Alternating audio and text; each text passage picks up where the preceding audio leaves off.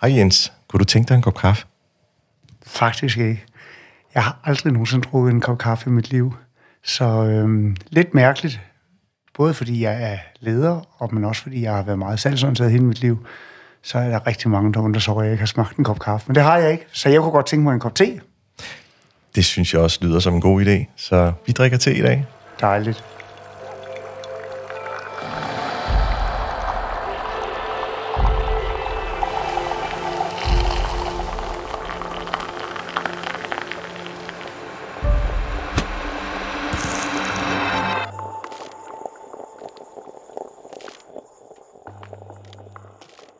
Velkommen til podcastprogrammet Kaffe og Ledelse. Mit navn er Ejhan Gomes og stifter af Mindcloud og er jeres podcastvært. Dagens emne er ledelse i toppen. Det handler om kriseledelse, både den personlige og den organisatoriske. Personen bag toplederen gennemgår også personlige transitioner. Både dem, de bliver slået ud af, og dem, de bliver lettet af. I begge tilfælde er det en personlig styrke at komme igennem helt skinnet. Hvordan er det at være i processen? Og hvordan oplever toplederen sin virkelighed, imens det sker. I nogle tilfælde er der tale om en fritstillingsproces i den organisation, man befinder sig i. Andre gange kan der tales om kriseledelse, hvor de gode løsninger er mere sjældne end problemerne foran en. Hvilke fortællinger og oplevelser fylder, når toplederen har et øjebliks refleksionspause? Det kan være efter en længere tids eksponering i medierne eller på grund af et stort pres for præstation. Ugebrevet mandag morgen skriver i et samfund med sociale medier og en sensationslysten presse, bliver organisationernes sure vasketøj hurtigt ikke længere et internt anlæggende, og dårlige oplevelser med uværdige fyringer, grov kommunikation fra ledere, magtmisbrug eller nedværdende kultur deles som åbne historier i netværk og via sociale platforme. På mange måder er det måske svært at være i den rolle som topleder, og nogle gange kunne man godt ønske, at man ikke var det. Er det her, den personlige transition sker? Og i så fald er det for sent at rette skuden op. En anden nyere tendens øger også risikoen for udløsning af interne kriser. Vogue-kulturen er kommet til Danmark som en identitetspolitisk strømning, der afspejler en vågenhed og et kollektivt opgør med det, der opleves som socialt uretfærdigt. Denne tendens flytter ind i organisationer, og vi ser en stigende tendens til, at medarbejdere kontakter pressen med problemer frem for at gå til HR tillidsmanden eller ledelsen med det. Til dette spændende emne er min gæst i dag Jens Lund, der er Managing Director for S3 Executive. Jens blev udnævnt som salgschef tilbage i 95 og har været leder siden, og det tæller som 27 års erfaring. Har udfyldt rollen som direktør siden 2001, øh, med blandt andet at være administrerende direktør i Falk Hjælpemidler tilbage i 2012. Velkommen til, Jens. Tak skal du have. Det kunne jeg næsten ikke sige. Executive. Det var svært. Ja, men der skal være lidt uh, udfordringer i det at være her. Ja, det må man sige. Du sagde pænt nej tak til kaffe. Så, og det er anden gang, det sker i det her programs levetid. Så i dagens anledning, så hedder det så te og ledelse. Øh, hvad er det for en te, vi har fået, Jens? Det er en æblekvæde te, sort. Jeg drikker næsten aldrig grøn te, hvis jeg i hvert fald selv kan få lov at bestemme. Så det har ikke noget at gøre med sundhed eller noget i den retning, at jeg ikke drikker kaffe. Mm. Fordi jeg tror ikke, te er så meget sundere, men måske bare mere vane, og jeg har aldrig nogensinde rigtigt at komme i gang med det, og så øh, er jeg gift med en kone, som er mega afhængig af kaffe, og så tænker jeg, det blandt alle disse dårlige vaner, så behøver jeg ikke lige fra at tillægge mig yderligere en, og det vil jeg sikkert få, hvis jeg drikker kaffe. Så øh, så det lader jeg andre om, og så drikker jeg en masse te. Ja, det lyder så æblekvæde, der er sort. Det, ja. det er en speciel en. Ja, det er det, men den... Ja. Jamen, skal vi ikke prøve at smage den? Jo, lad os ja. det.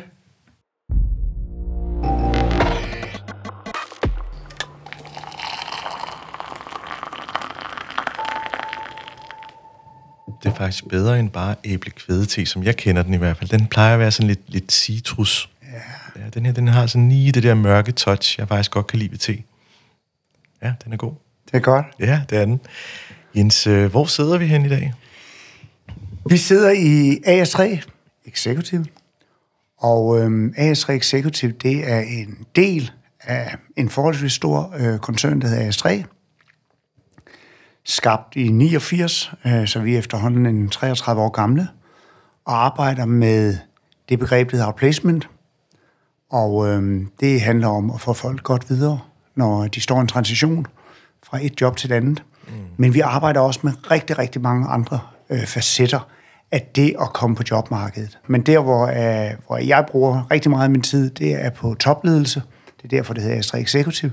Og det er toplederen, som skal videre i sit næste job. Mm. Og i dag, der er, der er det efterhånden mere blevet reglen end undtagelsen, at man bliver afskedet på et eller andet tidspunkt. Rigtig, rigtig mange topledere oplever at, at, at blive afskedet i forbindelse med, at der kommer en ny bestyrelse, at der kommer en, en ny leder over en, øhm, at der sker forandringer, at der sker opkøb, at der kommer, kommer nye ejere ind, eller der kommer nye, øhm, på en måde nye koster, der fejrer. Og øhm, der er det jo der er det jo for måske den person, der har været med til at afskede rigtig mange. Selv, der er det tit en stor overraskelse, når man pludselig står i det selv, og øh, bliver ført til, til øh, hoveddøren, får lov at aflevere kreditkortet, får afleveret adgangskortet, øh, øh, måske lige siger øh, farvel til øh, PA'eren, altså sekretæren, eller, eller ens nærmeste, øh, men ellers ikke som sådan, ellers får, får øh, adgang til at sige nej til holdet, mm. man har haft med at gøre. Og så er over, og så sidder man der ude i bilen, og, og måske rigtig, rigtig ofte slet ikke har haft nogen varsel. Rigtig ofte har der også været nogle signaler, men måske ser man først de signaler bagefter, og ikke til det møde, man blev indkaldt, hvor man bare troede, det var et helt almindeligt møde med en eller anden. Så øhm, der er det så, vi kommer ind, meget ofte kommer vi ind via, at vi har nogle aftaler med, med virksomheden i forvejen, fordi uh, der er mange virksomheder, der rigtig gerne vil bruge sådan nogle som os. Både fordi, at man uh, rent økonomisk kan lave modregning. Altså der er, hvis, hvis den pågældende medarbejder, eller i det her tilfælde direktør, bliver opsagt, så er det meget ofte, der sker en modregning i lønnen, hvis de kommer i et nyt job. Så når hurtigere folk kommer i job, nu bedre for alle parter.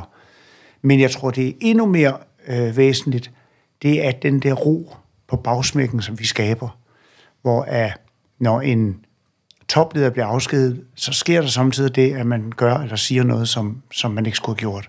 Pressen ringer, pressen spørger. Der er lynhurtigt nogle headhunter ude, der er lynhurtigt nogen, der, der siger, hvad skete der? Mm. Øh, der er også nogen, der kan finde på at lave et opslag på LinkedIn eller på Facebook. Og øhm, der er bare rigtig mange gode råd, og, og, og, og det bedste råd, det er i hvert fald bare klap lige hesten. Skynd dig langsomt. Lad være at gå ud og sige noget uovervejet. Og det, øh, det er til kæmpe fordel for virksomheden, men det er også ved Gud en meget, meget stor fordel for den, den pågældende øh, person, at man ikke går ud og siger noget, som man bagefter fortryder. Og så er det endelig det, at når en leder bliver opsagt, så, øhm, så sidder der en hel masse frustrerede medarbejdere tilbage meget, meget ofte. Og det, at de ved, at virksomheden rent faktisk tager vare på den pågældende, vil gøre det bedste for at hjælpe vedkommende videre. Mm. Det gør også, at dem, der sidder tilbage, de føler en tryghed og en ro øh, og en, en mindre frustration over, at man nu har mistet måske sin nærmeste chef gennem mange, mange år. Ja. Og det, øh, så, så, så der er flere gode grunde til, at man at man gør noget og betaler nogle penge for at få folk godt videre til næste job. Det fylder jo, fylder jo utrolig meget af en, en, en topchefs tid at, at passe sit arbejde. Det er jo ikke et klassisk 37-timers job, og fra den ene øjeblik til det andet, så bliver man taget ud. Ja. Og så sidder man, som du så fint beskriver, nede i sin bil og tænker, hvad, hvad nu? Nu er det ja. helt tomt. Det må der være noget, altså, det, det må være noget af en, en, en personlig, ja, hvad kan man sige, Ja, noget af en oplevelse. Jeg tror, ja, og jeg tror, at det, er, jeg tror, at det falder ind under, for nogens vedkommende falder det ind under en livskrise. Ja. Øhm, på lige fod med andre store forandringer og transitioner i ens liv. Og det, øhm, det kommer bag på folk, fordi de siger, nå jamen, jeg har jo, jeg har jo øh, et CV liggende, og jeg har jo et netværk, og jeg kender jo nogle headhunter, og der er jo godt gang i jobmarkedet. Men når de lige får lov at trække stikket og begynder at trække vejret, så går det jo op for dem, at det her, det er jo pludselig øh, altså noget helt andet og noget meget større. Mm.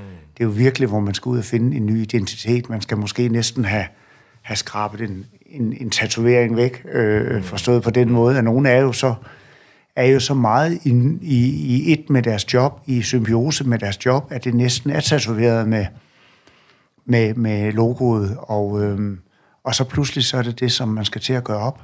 Så hvis der sådan i en, hvis man forestiller sig sådan en pilot med striberne på skuldrene, så kan man sige, på den ene side, der er virksomheden, og på den anden side er, er en selv. Og nu river vi altså den ene af dem væk, som er virksomheden.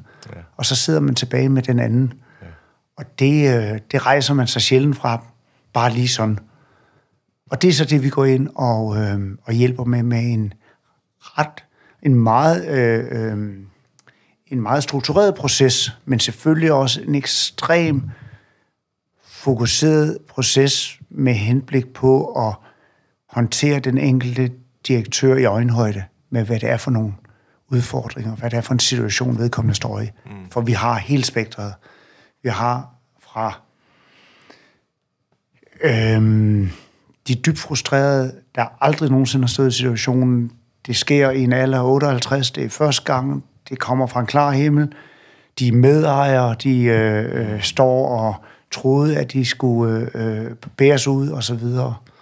Og så til den 38-årige, som øh, siger, nå ja, men jeg har jo måske også hængt lidt fast, og, og det var måske også på tide, og det her, det er nok meget godt for mig, og en dør lukker, og så åbner der så ny, og så videre. Ikke? Så vi har hele spektret, vi har haft øh, folk, som har været i nogle meget alvorlige situationer, altså hvor de, vi har jo haft hele krænkelsesdebatten øh, de senere år, hvor vi jo også har haft vores del af, af, af topledere, som har stået i den situation, og det er jo det er klart, at det er øh, en anden situation, for så har du måske været på i aviserne, du, hvis du bliver googlet. Øh, vi har haft øh, folk, der på anden måde har været ude i noget, der, der i hvert fald ikke gavnet deres offentlige profil. Mm. Og så skal der jo arbejdes rigtig meget med ens brand og ens... Øh, øh, hele ens kommunikation, hele ens øh, måde at tilgå medierne på osv. Så, så det er jo rigtig, rigtig mange forskellige situationer, vi, vi øh, varetager. Man kan jo sige et eller andet sted, at meget af det, der er fælles for, for det, du egentlig fortæller her, det er jo, at det er ydre kræfter, der, der, der definerer toplederens, kan man sige, skæbne. Øh, det er ikke et eget valg. Det er ikke der, hvor, hvor I tænker, jamen nu, nu, nu er det et naturligt skridt for mig at hoppe videre til det næste job. Det er mere, at det kan være en, en, en, en samfundsdebat. Det kan være nogle af de her sådan, temaer, der har fyldt MeToo eller krænkelsesagerne. Øh, det kan være en situation omkring virksomheden, hvor virksomhedens overlevelsesstrategi er at afsætte direktøren øh, og egentlig skal komme videre, og, og det, det kan man sige, den, der skal tage slæbet, og den, der kunne være søndebukken, rent strategisk, er så lederen, der, der bliver sat af. Og det, det, det, kontrast er interessant, fordi i, i det lag, der bliver man jo hyret også på personlighed. Måske mere end ens faglighed. Øh, og det brand, man leverer ind i virksomheden og, og, og den bliver nærmest faret væk i det sekund, man bliver sat for døren. Og det er jo, det er jo noget, øh, noget grovt. Ja, men det er nok også en... Øh, det er nok også øh, noget, vi må se i øjnene, at det er blevet en, øh, det er blevet en øh, almindelig ting. Altså, vi kender det jo fra dem, der følger med i fodbold, så kender vi det jo fra trænere, som jo kan være stjerner, lige indtil man tager fem kampe, så er man ude. Og øhm, jeg tror, at vi vil se det mere og mere i, i erhvervslivet, og specielt i toppen af erhvervslivet. Mm. Hvor at det der med at sidde i det samme job i 20-30 år, og vokse op igennem alle positionerne, for så at slutte som, som administrerende direktør, det er det bliver mere og mere sjældent. Men skaber det så ikke en form for tilbageholdenhed for direktøren, når de er i deres embede? At de er bange for at begå fejl? For nogen vil det nok gøre, men som udgangspunkt, hvis vi taler i hvert fald den absolute topleder, CEO'en, så vil jeg sige, at jeg plejer at sige, at hvis du virkelig er topleder, hvis du virkelig er den, der sidder øverst i, i forretningen, så er det fordi, du ikke kan stave til andet. så er det fordi, du kan simpelthen ikke andet. Du kan kun stave til CEO eller admdir. Og så tror jeg ikke, at du får den der skævvridning eller, eller, eller hældning i båden. Så tror jeg, at du er så committed. Og meget ofte, så tror du også så meget på det, du står for, at det, at, at du selvfølgelig har en bestyrelse, du samarbejder med. Du har selvfølgelig nogle retningslinjer, du har en strategi, der er en masse ting, som, som du øh, skal arbejde efter. Men, men, men du gør det, som du tror på, der er rigtigt. Mm. Og arbejder ikke ud fra en frygt for, hvad der eventuelt kunne ske. Fordi så bliver du ikke den bedste udgave af dig selv. Nej, så ja, lige præcis. Og det kan man jo mærke. Og det kan man mærke. Ja. Og det er også derfor, i det øjeblik, at du begynder at køre på en anden dagsorden, mm. så begynder du ikke at være den bedste udgave, og så er løbet måske kørt. Nogle af de dagsordner, der er i dag i, i forhold til, hvordan man tænker organisationer, det her med at, at uh, ture og sige sin mening, uh, også i en, i en topledelse. Uh, det kan være en gruppe af topledere, som skal have en strategisk snak om, hvilken retning virksomheden skal bevæge sig hen imod. Og, og det indtryk, jeg har, det, kan, det er selvfølgelig også en antagelse, det er jo, jamen, hvis toplederen ikke formår ligesom at skabe det rum for, for nuancer, så bliver de selv bære for den øh, strategiske udvikling, der er, og i sidste ende er jo også den, der så skal ofres, hvis, øh, hvis det så er, har været et forkert valg. Så kunne man, kunne man dreje den rundt og sige, at man er måske også selv, kan man sige, i de valg, man træffer, øh, selvstændigt, fordi man er så committed, og måske heller ikke får inddraget sin egen organisation, at man så ender der med at sidde i bilen og har afleveret sin telefon og sit kort. Eller er det en meget dramatisk udlægning? ja, nej, det tror jeg egentlig ikke, at det er. Jeg tror, at man et langt stykke hen ad vejen kan gøre noget for at forebygge sin egen situation. Blandt andet ved at kommunikere rigtig, rigtig godt til omgivelserne. Mm. Og det gælder selvfølgelig både opad til, det vil sige til bestyrelse, til ejere, til øh, aktionærer, til, øh, til, til hele den del, der, der går opad til, men så også nedad til, til egen ledergruppe, til egen øh, øh, medarbejdere. Og, og begge retninger betyder jo, at, at, du, øh, at du bliver, kommer mere i kontrol. Men, men resultaterne, altså vi har jo for eksempel set, øh, både under finanskrisen og nu senest under coronakrisen, at der sker ting, som man er uden, hvor, som man ikke er herover. Mm. Og det øh, kan jo så påvirke resultaterne så kraftigt, at man vælger at skifte, fordi at man simpelthen får oplevelsen som bestyrelse af, at nu skal der andre kompetencer til. Mm. Og det er jo ikke fordi, den tidligere gjorde det dårligt. Det er fordi, at de udefrakommende omstændigheder har gjort, at nu skal, nu skal man måske kostkorte, eller nu skal man internationalisere, eller mm. nu skal man produktudvikle, eller mm. hvad det nu er. Mm. Og så er det nogle andre kompetencer, der skal til, end den meget samlende figur, eller den meget sælgende, eller hvad det nu var for en figur, man havde tidligere. Så det er jo, det er jo ikke altid, øh, at man kunne have gjort noget ved det. Der er også en række andre faktorer. Ja, ja, lige præcis i det tilfælde, der kan man tale om, at der, der er et rationale bag. At, at, at du har været super god i de første fem år. Det har været en entreprenørvirksomhed, og vi skal kunne udvikle. Nu har vi brug for at, ligesom at drifte de næste fem år. Der har vi brug for en anden profil. Der, der tænker jeg nok, man, man som person siger, men det er jo ikke, fordi jeg bliver fravalgt, fordi jeg er et dårligt menneske, eller har truffet nogle dårlige personlige valg. Øh, men det er egentlig bare, fordi den faglighed, jeg repræsenterer, et eller andet sted, øh, det, det skal jeg bare bruge et andet sted. Ja. Og det er jo en god fortælling. Ja. Øh, I forhold til den anden, hvor, hvor, hvor det bare kom som en klar himmel, og så sad man der i bilen. Øh. Men ofte er det også en god fortælling i mange andre situationer. Man skal bare arbejde på sin fortælling. Man skal, man skal arbejde på, hvad var det, der skete. Altså for eksempel, øh, hvor, hvor, øh, hvor der kommer nye bestyrelse ind, eller hvor der, hvor øh, der i anden sammenhæng sker nogle kræfter, eller sker nogle, for, for, øh, nogle, nogle skift opad til, så er det jo også meget ofte, at der ligger en god fortælling, og i det hele taget, så noget af det, vi bruger rigtig meget tid på, det er, at folk de lærer deres exit-historie. Og deres exit-historie, den skal være sand. Den skal ikke nødvendigvis være alt, alt fagnende sand, Men den skal være sådan til, at både den opsigende leder, bestyrelsesformand, hvad det nu måtte være, og alle andre, de kan høre den. Og så skal den være identisk. Mm. Det er vigtigt, at man ikke har fire forskellige exit-historier. En til vennerne, en anden til øh, de tidligere kollegaer, en tredje til headhunterne, og en fjerde til... Altså, det, så bliver det noget rod, og man kan heller ikke styre sin e- exit-historie. Så den skal stå meget, meget klart, øh, og så skal den være kort.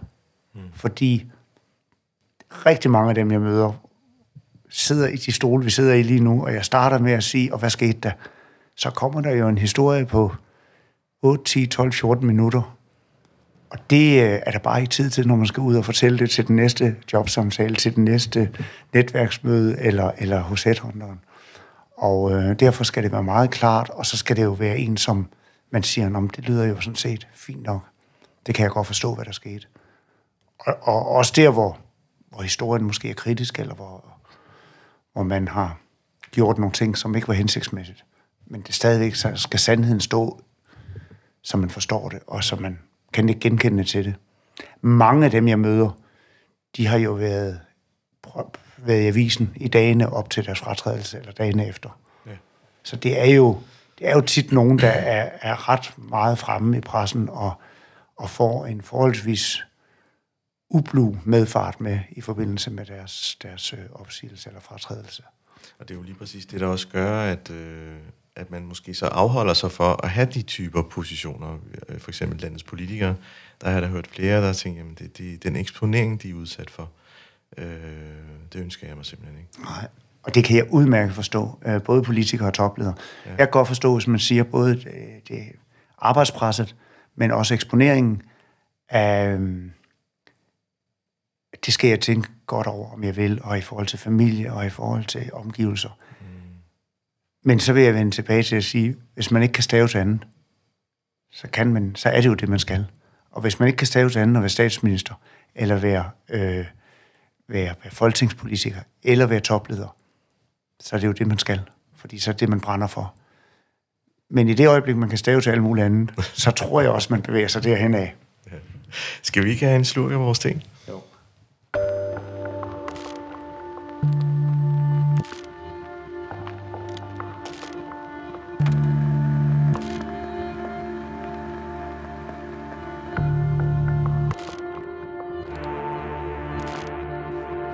Jens, du har jo også du har jo været i gamet i mange år.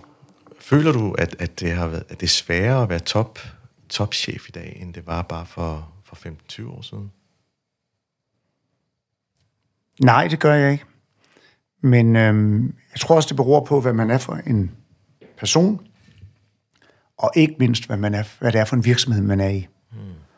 Og noget af det, jeg har oplevet igennem min øhm, udvikling, og som blev, jeg har været i tre deciderede lange ansættelser. Jeg har været i Kodan i 17 år, jeg har været i Falk i øh, 10 øh, år cirka, og så har jeg været her i Astra Executive i øh, 4 år, og, øh, og håber, jeg bliver her mange år endnu. Øhm, men det, jeg har oplevet, og som blev virkelig øh, kom meget, meget tydeligt frem i min tid i Falk, det var det, jeg kalder de røde og blå værdier. Mm.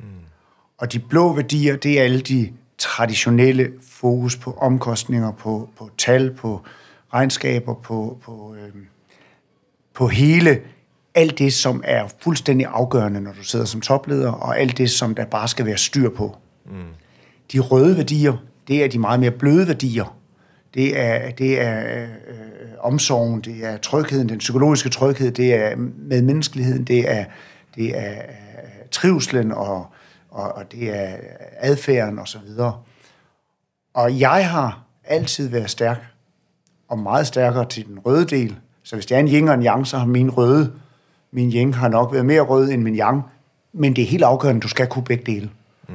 Og, og du skal være dygtig til at dække dig af i, i din, i din ledersetup på de områder, du ikke er så dygtig til selv. Jeg synes, at jeg oplevede i min faldtid, at de røde værdier dem skulle vi simpelthen have, fordi vi havde så meget med mennesker at gøre. Der var så meget... Øhm, det var så afgørende, at hele organisationen forstod, at vi var der for at, for at hjælpe folk. Hjælpe dem op på grøften. Starte bilen. Hjælpe dem ud af det brændende hus. Øh, øh, få dem ind i ambulancen. Øh, få, dem, få dem beroliget på ulykkesstedet. Og så videre, og så videre. Øh, vi havde en masse øh, helskær også, hvor det handlede om, at folk også kom godt videre. Og øh, hvis vi ikke formåede som ledere at have de røde værdier, så, så øh, kunne vi simpelthen ikke drive den organisation. De blå værdier var en forudsætning, og de skulle fungere, og derfor var der jo masser af folk, der havde styr på dem. Og, men, men de røde, de, øh, de øh, var så afgørende. Og med mit flyt over, eller med min skift over i AS3 Executive, har jeg formået og har jeg set, hvor vigtigt at de røde værdier er. Og derfor så har jeg også, øh, er jeg også kommet til at trives i den her organisation fantastisk godt, mm. fordi at jeg kan mærke, øh, at det er et godt match. Og med den lidt lange indflyvning mm-hmm. til dit spørgsmål, så tror jeg, at vi ser, at topledere i dag mere og mere arbejder, eller skal arbejde med røde værdier.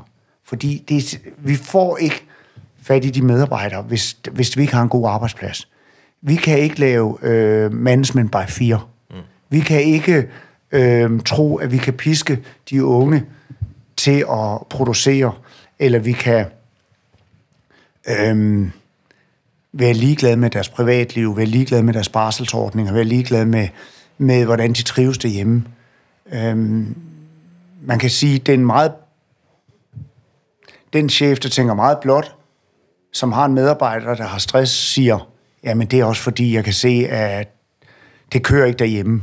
Og den leder, der er meget rødt orienteret, siger, jamen jeg kan også se, at der er noget ubalance i forhold til, hvordan det går på arbejde, og hvordan det går derhjemme og alt muligt andet. For alle ved, at stress, det er for eksempel meget bredt og handler om rigtig mange øh, facetter i livet, og ikke kun arbejde eller mm. kun privatliv. Mm.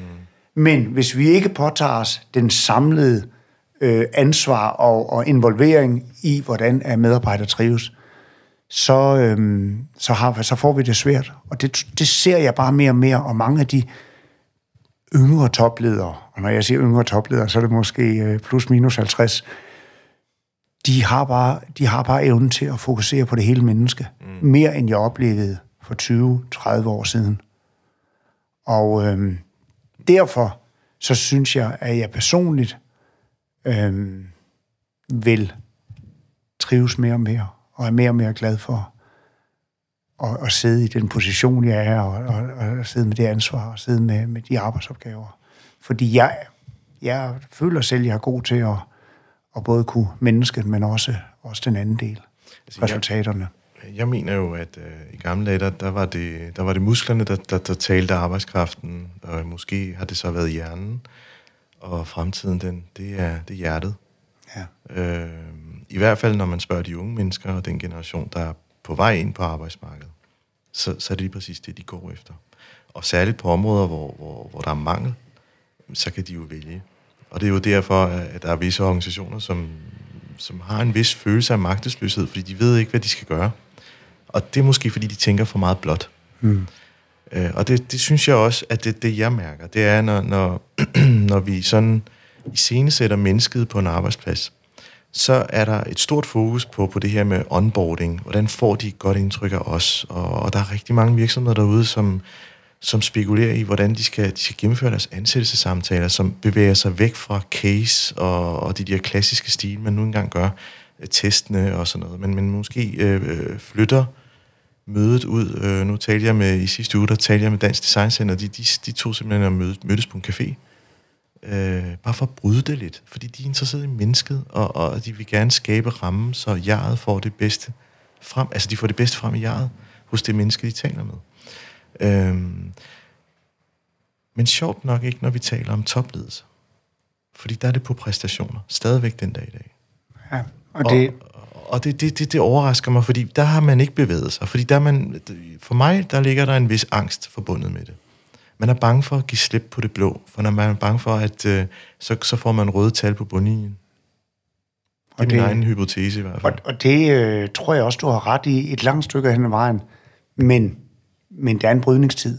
Ja. Der er simpelthen nogle brydninger i gang, som, som jeg kan se gør det altså, vi, vi, vi får for svært ved at skaffe de medarbejdere, vi får for svært ved at fastholde øh, og skabe den øh, loyalitet, den trivsel, den hverdag, som er et forudsætning for, at du kan drive en stor virksomhed. Mm. Hvis at topledelsen kun bruger den ene hånd med pisken, og ikke den anden hånd med, med, med hjertet eller med følelserne. Ja. Fordi det næste lag, bestående af otte ledere, oplever jo så kun pisken, og hvis du kun får pisk, så ender du på et eller andet tidspunkt med også kun at give pisk videre. Mm.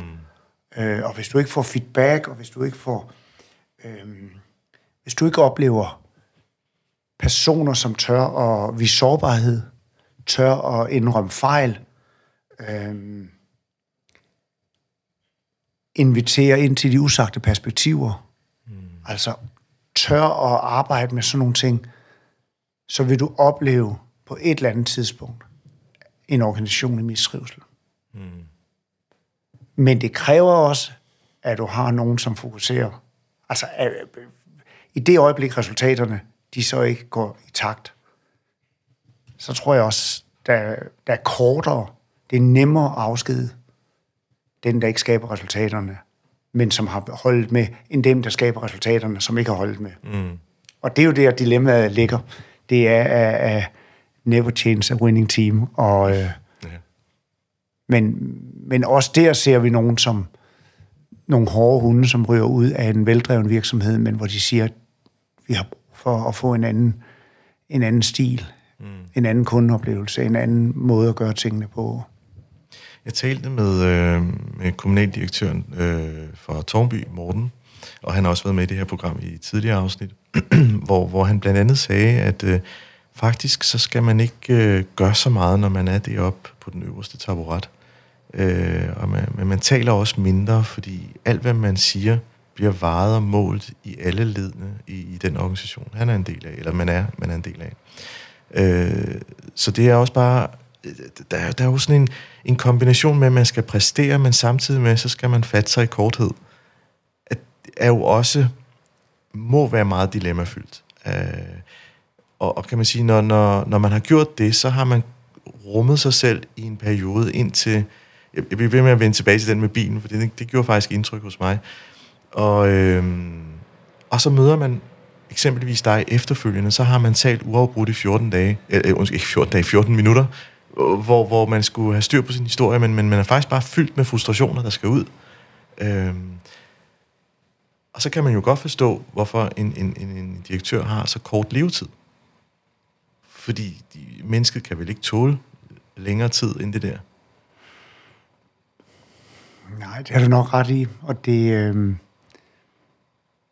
det er jo i hvert fald specielt at være så eksponeret og, og blive opfattet som den, den øh, retningsgivende, hele tiden den tonegivende, øh, tonen, øh, angivende, ja. angivende og, og, og sidder du som kommunaldirektør, som jo absolut er et toplederjob med, med, med typisk rigtig, rigtig mange tusind mennesker, øh, afhængig af, hvad det er for en kommune, så bliver du jo hurtigt en, som folk de øh, retter sig ind efter, og hvis man siger, at vi har også brug for at have lidt fokus på et eller andet, så snakker alle om det.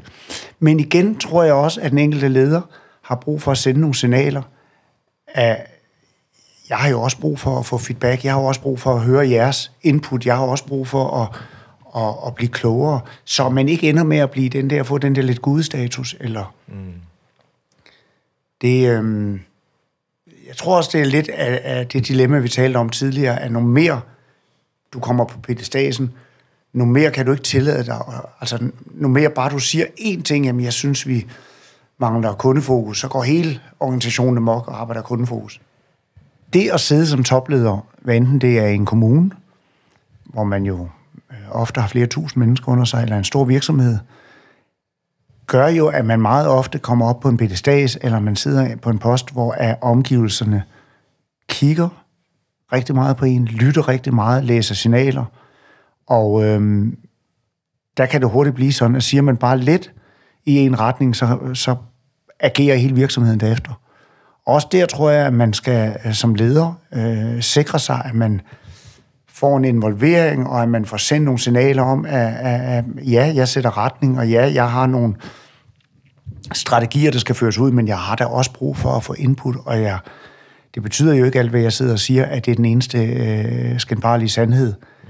Der, er også, der er også brug for, for noget den anden vej, og der er også brug for, at jeg, at jeg bliver øh, sagt imod, og jeg, der bliver sat spørgsmålstegn, og, og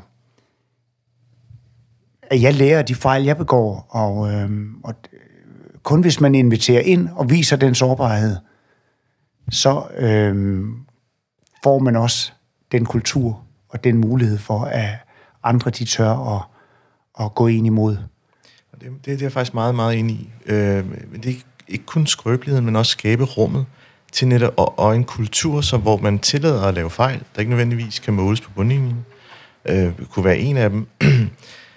jeg synes, jeg synes som, som, hvis det nu var en kommunaldirektør, bare tage det eksempel, øh, hvis kommunaldirektøren har en idé til en retning, og, og præsenterer det til, sin, til sine centerchefer, og de alle sammen enten er stille, eller siger, jamen det lyder som en fantastisk god idé, det i sig selv burde faktisk sige, hov, something's wrong. For vi kan, altså det er så banebudende anderledes, det, det jeg siger nu, så de alle sammen nikker og anerkender og siger, det lyder som en god idé. Det, det, det i sig selv skulle sige stop, det, så er der noget galt. Så, ja. så er rummet ikke skabt, fordi vi kan ikke, altså, vi kan ikke være enige alle sammen altid. Øh, og, og, og, og det er i hvert fald det første skridt imod en organisation, der er i mistrivsel, vil jeg mene. Fordi så, så er der en tilbageholdenhed for at sige noget. Eller så har man som, som direktør sagt noget, selvom man ønsker. Hvorfor siger de her mennesker ikke noget? Så er der noget i ens adfærd, der bremser det.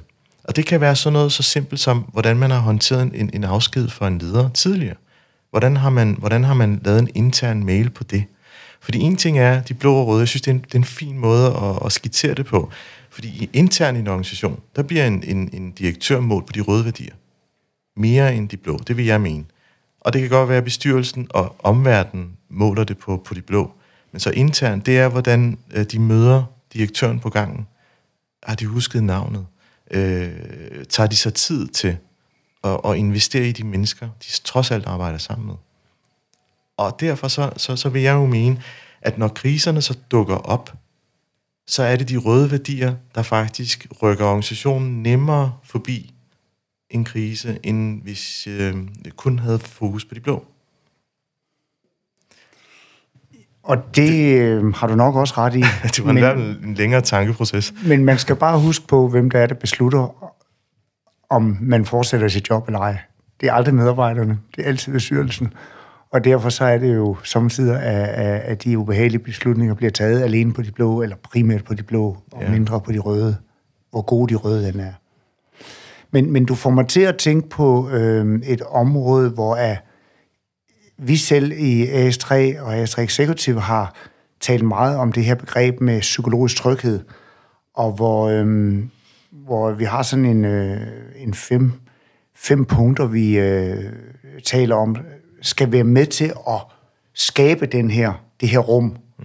Og det ene, det er, som vi taler om, det er, det er at turde vi sårbarhed og, og tør dele fejl.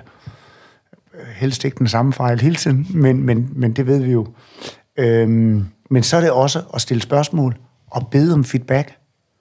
Og hvor er mange mennesker, inklusive mig selv, dårlige til at bede om feedback. Mm. Og du får sjældent feedbacken, hvis du ikke beder om den, når du er toplederen alle mulige andre skal nok få noget feedback på, hvad de gør. Men hvornår får toplederen feedback? Sjældent. Men hvis man inviterer ind til det, så får man det. Ofte i hvert fald. Og så skal man takke for tilbagemeldinger. Man skal værdsætte tilbagemeldingerne. Og, og ikke straks gå i forsvarsposition, og ikke straks sige ja, jeg hører, hvad du siger, men, men, men tag mod de tilbagemeldinger. Og så tror jeg også, jeg sagde tidligere, det der med at invitere de usagte perspektiver ind, det giver også en åbenhed, som, som øh, skaber et andet rum. Og endeligt så, noget som også er virkelig svært, men som man kan øve sig på, det er at tillade tænketid og, og, og, og give nogle sekvenser af stillhed. Jeg synes, jeg har lært det på alle de her teamsmøder. Fordi hvis man på et teamsmøde med 30 kollegaer stiller et spørgsmål, og så tror, at den pause, der skal være efter spørgsmålet, den skal have samme længde, som hvis vi sad i det samme rum, så får man aldrig nogensinde noget svar på noget. Man bliver simpelthen nødt til at give noget stillhed. Og den stillhed, den appellerer til refleksion, mm. og så er samtidig også nogle svar. Men noget, af, noget af det, der er mest angstprovokerende, det er netop stillhed. Ja. Vi er ret dårlige til det som mennesker. Mega dårlige. Og, og, og fordi vi, det er en kombination af præstationskulturen, at øh, jeg er på, jeg har mandatet som, som leder, jeg skal, jeg skal gøre noget, det er mig, der skal rette det tilbage på sporet, hvis det fuldstændig stikker af. Altså de der byrder, man bærer ind, gør jo netop, at det modarbejder det her med stillhed. Jeg er meget, meget enig. Jeg er også selv fan af psykologisk tryghed. Øh, men organisationer, der ikke fejrer deres fejltagelser, fordi det var faktisk intelligente fejltagelser. Det var, det var idéer, der decentralt dukkede op i organisationen fra nogle mellemledere eller fra nogle medarbejdere, som egentlig ikke battede noget som helst. Det, det, var noget, det, var, det var noget tid, der blev brugt på noget, men det førte ikke til noget. Men tanken bag skal fejres. At de gør det, skal fejres. og, og, og i, i min, altså, psykologisk tryghed er jo omvendt meget rødt. Det må man sige. Og, og, og det er faktisk blevet sådan, så jamen, hvis, hvis du er i det rum, så, så får du bare også bedre blå tal. Uh, det, det, det er min egen tro også. Uh, og, og også samtidig med, at du ikke får, uh, det er slidt eksempel, men altså Nokia skæbne, altså at der netop sidder nogen og tænker, det der, det er en døgnflue, det skal vi slet ikke uh, bevæge os over i. Og så får man jo bare dødstød, ikke bare som en topchef, men hele organisationen ryger. Uh, og det er jo også fordi, at, at, at, at det her med at ture og tale om det, der er svært, det usagte, korridorsnakkende, er jo ikke kun fordi, at hvis, hvis direktøren sidder og siger, jeg vil faktisk gerne have jeres feedback, så skal direktøren også formået os med, med sin retorik og sin formidling og skabe rummet. Og starte med at sige, at jeg gør også fejl. Altså, det er et godt sted at starte. For så inviterer man jo mennesker ind og tænker, jamen nu kan jeg mærke mennesket bag, og ikke bare øh, mandatet som leder og, og den faglighed, som personen repræsenterer. Øh, nu, bliver det, nu fik jeg den drejet så meget rundt. Men, men psykologisk tryghed er absolut det, så det fylder, det er jo hypet så meget i dag, og der er, LinkedIn er jo fyldt med det, øh, med, med alle mulige trin, og, øh, og, og det er jo lige præcis det, de unge mennesker efterspørger. At de har plads til at folde deres tank, kreative tanker ud, og, og nogle af dem har faktisk nogle gode bud på, hvordan en organisation bør tænkes men øh, vi voksne er bange for det. Vi tør ikke at slippe det, fordi det, det er det samme som at slippe mandat eller magten, den autoritet, vi repræsenterer. Men jeg tror også, at ledelse og ja, livet er jo fyldt af paradoxer, er jo fyldt af dilemmaer. Og nogle af de ledelsesmæssige dilemmaer, det er jo for eksempel stabilitet, over for fornyelse, mm. hvor er alle bestyrelser og alle øh, øh, øh, ejere elsker jo en stabilitet, kan se omsætningen, holder indtjeningen, holder øh, tingene, de udvikler sig med de der øh, 10 procent om året, eller hvad det nu skal til. Men det står over for fornyelsen, det står over for kreativiteten, over for øh, mod til at produktudvikle, mod til at udvide kundeporteføljen, mod til at ansætte andre øh, øh, kompetencer, mod til at og, øh, tænke mere i øh, diversitet og alle mulige andre ting. Så det er jo et paradoks og et dilemma, som man skal håndtere. Og, øh, og jeg har blandt andet personligt øh, de senere år fået lov til at, at, at udfordre fornyelsen og, og, og, og innovationen, som giver meget, meget energi. Mm. Men der er heller ikke nogen tvivl om, at der hele tiden er en løftet pegefinger og siger, er vi nu sikre på, at det ikke går ud over stabiliteten? Mm. Og det... Øh, og på samme måde resultaterne sat over for relationerne, eller hvad vi nu skulle sige, ikke? Men, men, men, men hvor der også er et paradoks på, hvor meget fokus på det ene kontra det andet.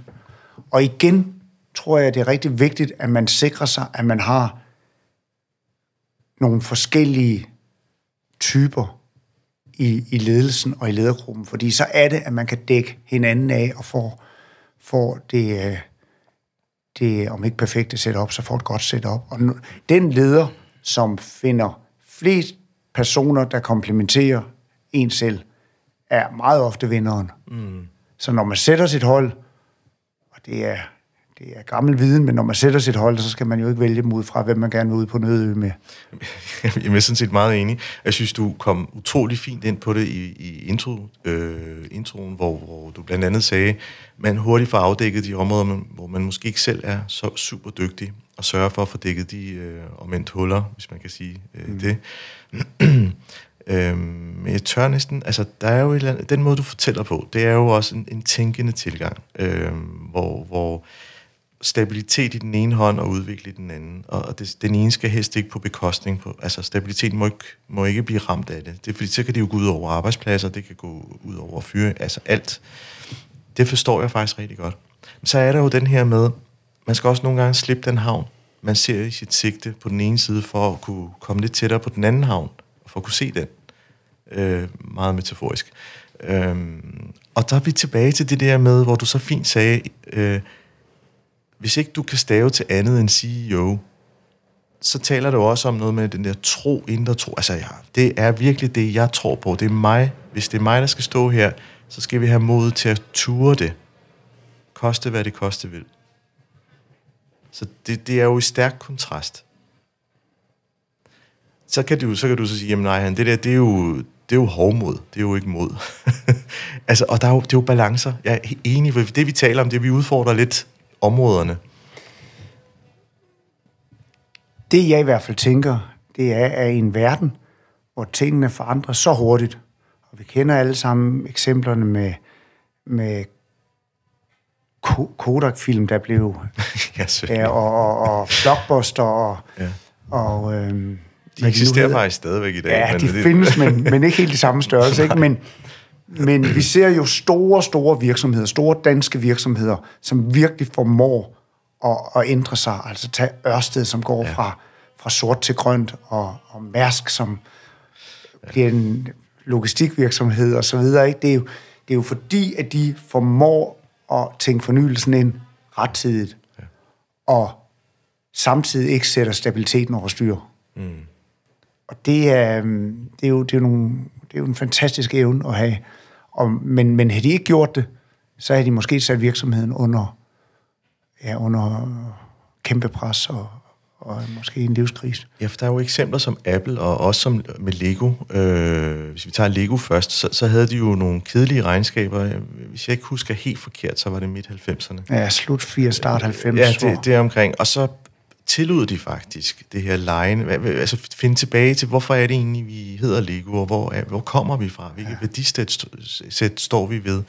Øhm, og, og så udviklede de jo nogle brands, som bare, altså ikke bare nationalt, men internationalt er blevet velkendte.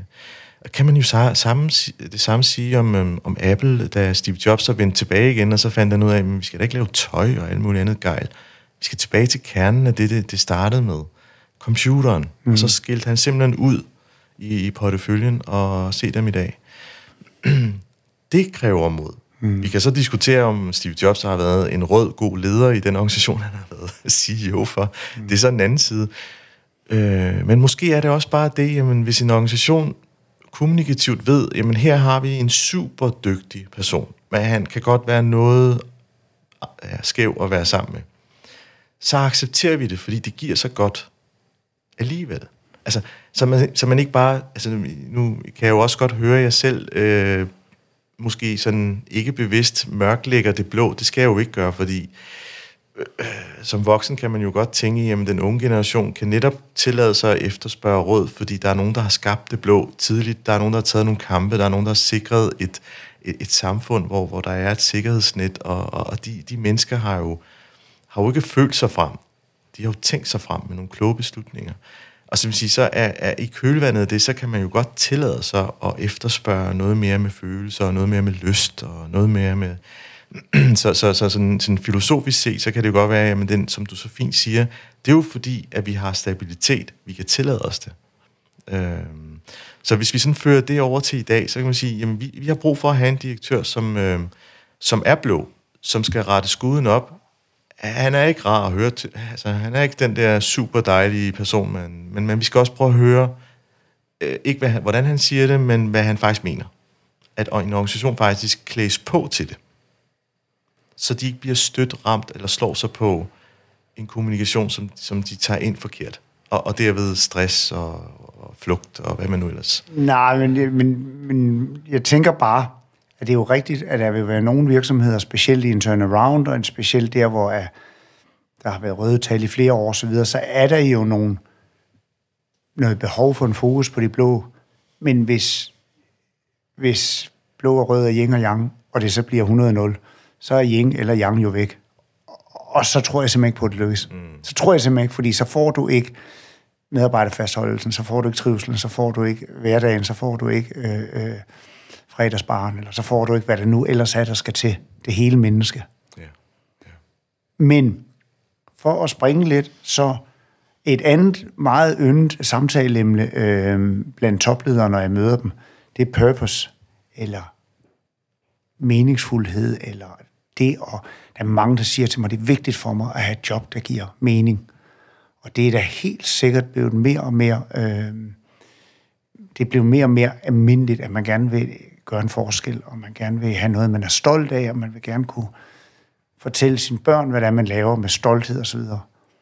Og det har jeg rigtig, rigtig meget selv, og jeg har kunnet mærke fra de skift, jeg har lavet, at min stolthed næsten er blevet større og større, fordi at jeg oplever, at jeg gør en forskel, og jeg kan, jeg kan sige ja, når jeg kommer hjem til, i dag gjorde jeg en forskel, i den uge har jeg gjort en forskel, i den måned har jeg, jeg ved, jeg har hjulpet folk, jeg ved, jeg har øh, øh fået, fået, fået øh, gjort en forskel i min hverdag. Men når det er sagt, så skal vi også huske, at der er jo også masser af funktioner, jobs, virksomheder, som ikke nødvendigvis har samme stolthed, men som er umådelig vigtige, og som er, har fantastiske omsætningstal, og som er helt uundværlige. Altså, jeg skal ikke gå i detaljer med alle de brancher, men vi må bare sige, at, vi kan bare sige, hvor mange vi vil være stolte af at arbejde i våbenindustrien. Men det er da, altså i den verden, vi lever i lige nu, relativt vigtigt, at der er nogen, der gør det. Mm. Og, øh, og sådan er der bare rigtig, rigtig mange forskellige. Så vi skal også passe på, lidt som pendant til, til yin og yang og blåt og rødt, og så, ah, jeg vil gerne arbejde med purpose, og jeg vil gerne øh, arbejde med mennesker, jeg vil gerne gøre en forskel, og jeg gider ikke sælge øh, tobak, men jeg vil sælge oplevelser eller et eller andet. Mm. Men, men der skal altså også, der skal også være nogen, der, der, der, der, der gør noget af det andet, ikke? Og, derfor skal vi også passe på, at det ikke bliver sort og hvidt, og, og at det hele det bliver så... Sådan mainstream snart. Ja, og, og, og, og, og, og så rigtigt, ja. at, at, at vi snart ikke kan, kan holde det ud selv. Mm. Ikke? Fordi det kan også, til sidst, så bliver det også noget med, at vi bare alle sammen siger det rigtige. Og vi har de rigtige holdninger. Øhm. Jeg har også set dilemmaer med, med medarbejdere, der går ud af Men in Black, eller står med en hætte på, på nedre C i, øh, i parken øh, til en fodboldkamp, eller, eller et eller andet andet, som man tænker, det er godt nok ikke lige det, der passer ind i vores DNA. Og jeg vil personligt også være ked af at opleve det i vores virksomhed. Men vi kan jo også blive så mainstream, og vi kan også blive så meget fokuseret på de rette holdninger, at vi alle sammen bare siger det samme, og vi alle sammen bare siger det rigtige, og vi alle sammen bare er, er eksponere, eksponere det eneste rigtige. Mm. At vi synes, det hele det, øh, er nok så godt, og at vi...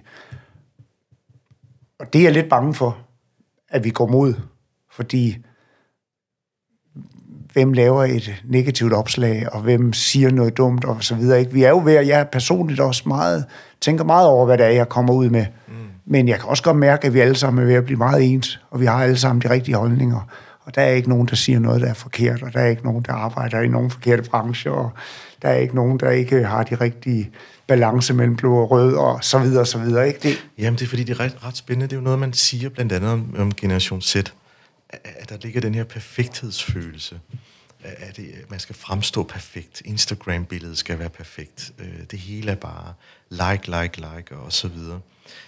Men kunne vi selv være årsag til, at de har det sådan, den unge generation? At vi faktisk selv er medvirkende til netop også at gøre det samme? Ja, det tror jeg. Det tror jeg. Jeg tror, vi...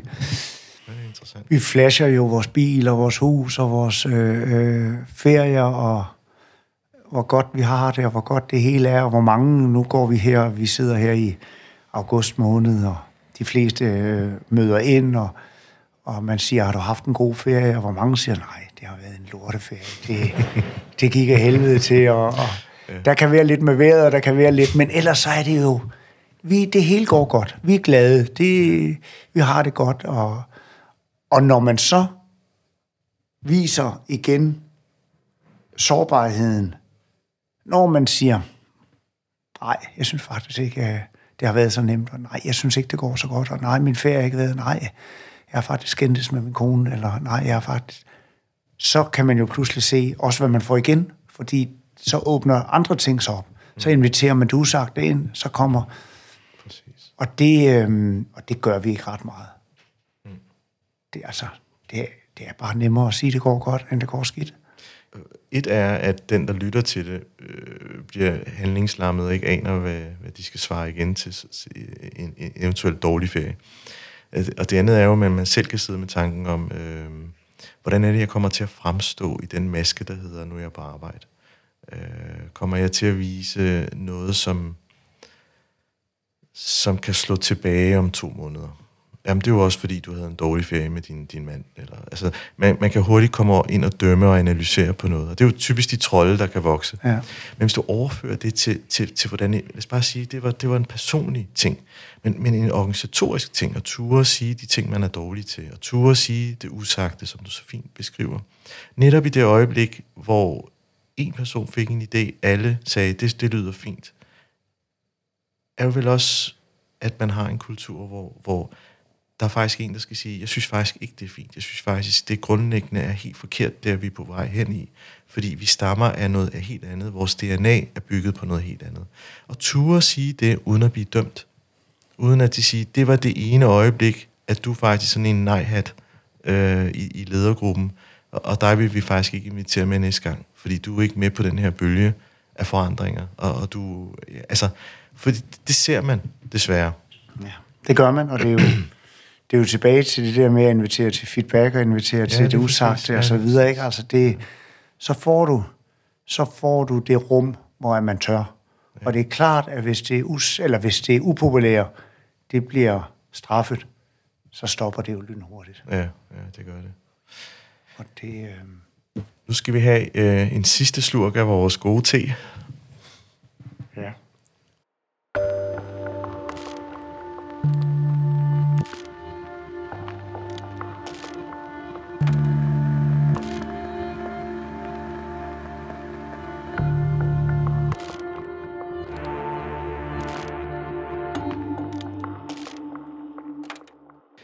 Jeg tror simpelthen, jeg skal have navnet på den te her, fordi den er jeg faktisk blevet glad for.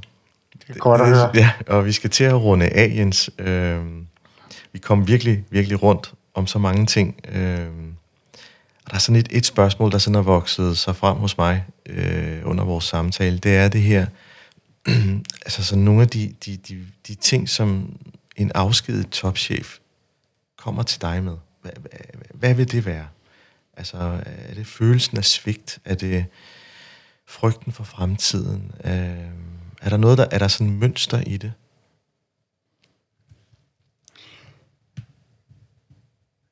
Jeg synes, at hvis jeg ser et mønster, så er det, at rigtig mange de kommer og siger, nu har jeg været i topjobbet, jeg har haft bilen, jeg har haft lønnen, jeg har haft præcisen, huset, magten osv.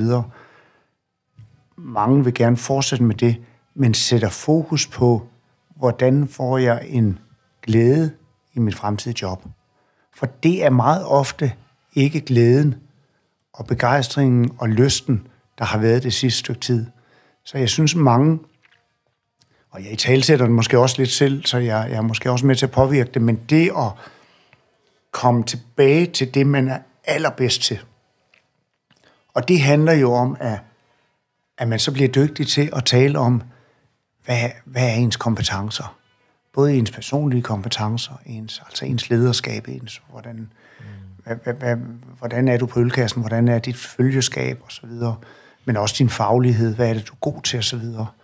Og, og hvad er din succeshistorie? Hvad, det at arbejde med, samtidig fortæller folk om deres succeshistorie, det er der, hvor de har skabt de flotteste tal, eller den største fremgang. Men, men jeg kan næsten se på deres korslagte arme, at det her ikke er deres succeshistorie. Det er der, hvor de måske har fået mest ros, men deres succeshistorie, det er måske noget helt andet. Mm. Noget helt andet, som de brænder for og har.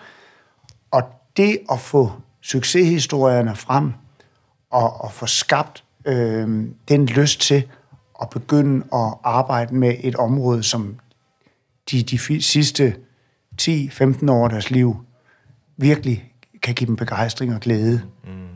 Og så kan det godt være, at lønnen går fra et eller andet øh, astronomisk tal til et mindre, eller prestigen, eller noget andet. Men de får måske øh, lejlighed til at stifte bekendtskab med drømmejobbet. Mm. Det synes jeg er, er, er en kendetegnende ting for mange af mine samtaler. Mm. Og så øh, er der en anden ting, som jeg også oplever. Det er rigtig, rigtig mange, de har simpelthen ikke plejet deres netværk i 10, 20, 30 år, fordi der har været så meget tryk på. Og de har ikke haft tid, de har ikke haft grund til det, føler de. Det har ikke været vigtigt for dem. Men ekstremt mange jobs besættes på netværk. Mm. Og nu højere man kommer op, nu mere. Ikke at det er old boys netværk, men der er bare rigtig meget, der sker i, i, i øh, hvor det ikke nødvendigvis slås op, hvor at det er netværket, der giver adgang til headhunteren, hvor det er netværket, der giver adgang til at tale med nogen, hvor det er netværket, at du får, får afklaret, hvad du i virkeligheden gerne vil ud og arbejde med, og hvordan du kommer derhen. Og det, at toplederen ikke har plejet sit netværk, gør jo, at man samtidig starter lidt på scratch, mm. og, og, og skal i gang med at, at bygge det op. Og det skal være en meget ligeværdig proces, mm. og ikke en, ikke en her kommer jeg med mit CV, eller her kommer ja, jeg og, ja. og beder om, altså manden på restenagtigt. Det er en meget ligeværdig proces, og det skal øves. Det skal, skal der arbejdes med. Og det, er, det kan være godt være grænseoverskridende for mange, ja. at, de, øh, at de skal i gang med det. Ja. Så den der kompetenceafklaring, hvad er det, jeg er god til? Hvad giver mig energi? Hvad, hvad, hvad er min succeshistorie? Hvor er det, jeg har haft den største glæde mm. og har haft det, når jeg kigger ned ad memory lane? Og det at skulle ud og arbejde med sit netværk, det tror jeg, at de to, øh, der hvor der er størst chok, eller der hvor der er størst øh, øh, udfordring, og hvor, hvor vi måske har allermest dialog om det i den, i den indledende fase. Ja, altså finde tilbage til rødderne, ja. kan man sige. Ja, det kan man godt. Er det ikke det, vi skal slutte af for i dag, Jens? Jo, det kan vi godt. tusind, tusind tak for en rigtig god samtale. Tak fordi jeg måtte være med. Selv tak.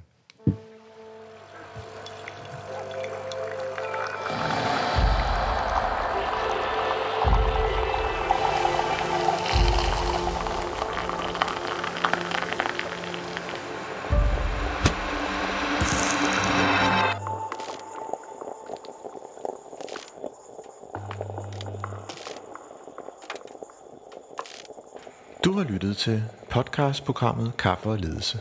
Ønsker du at lytte til flere afsnit? Gå ind på mindcloud.dk, hvor du har links til flere.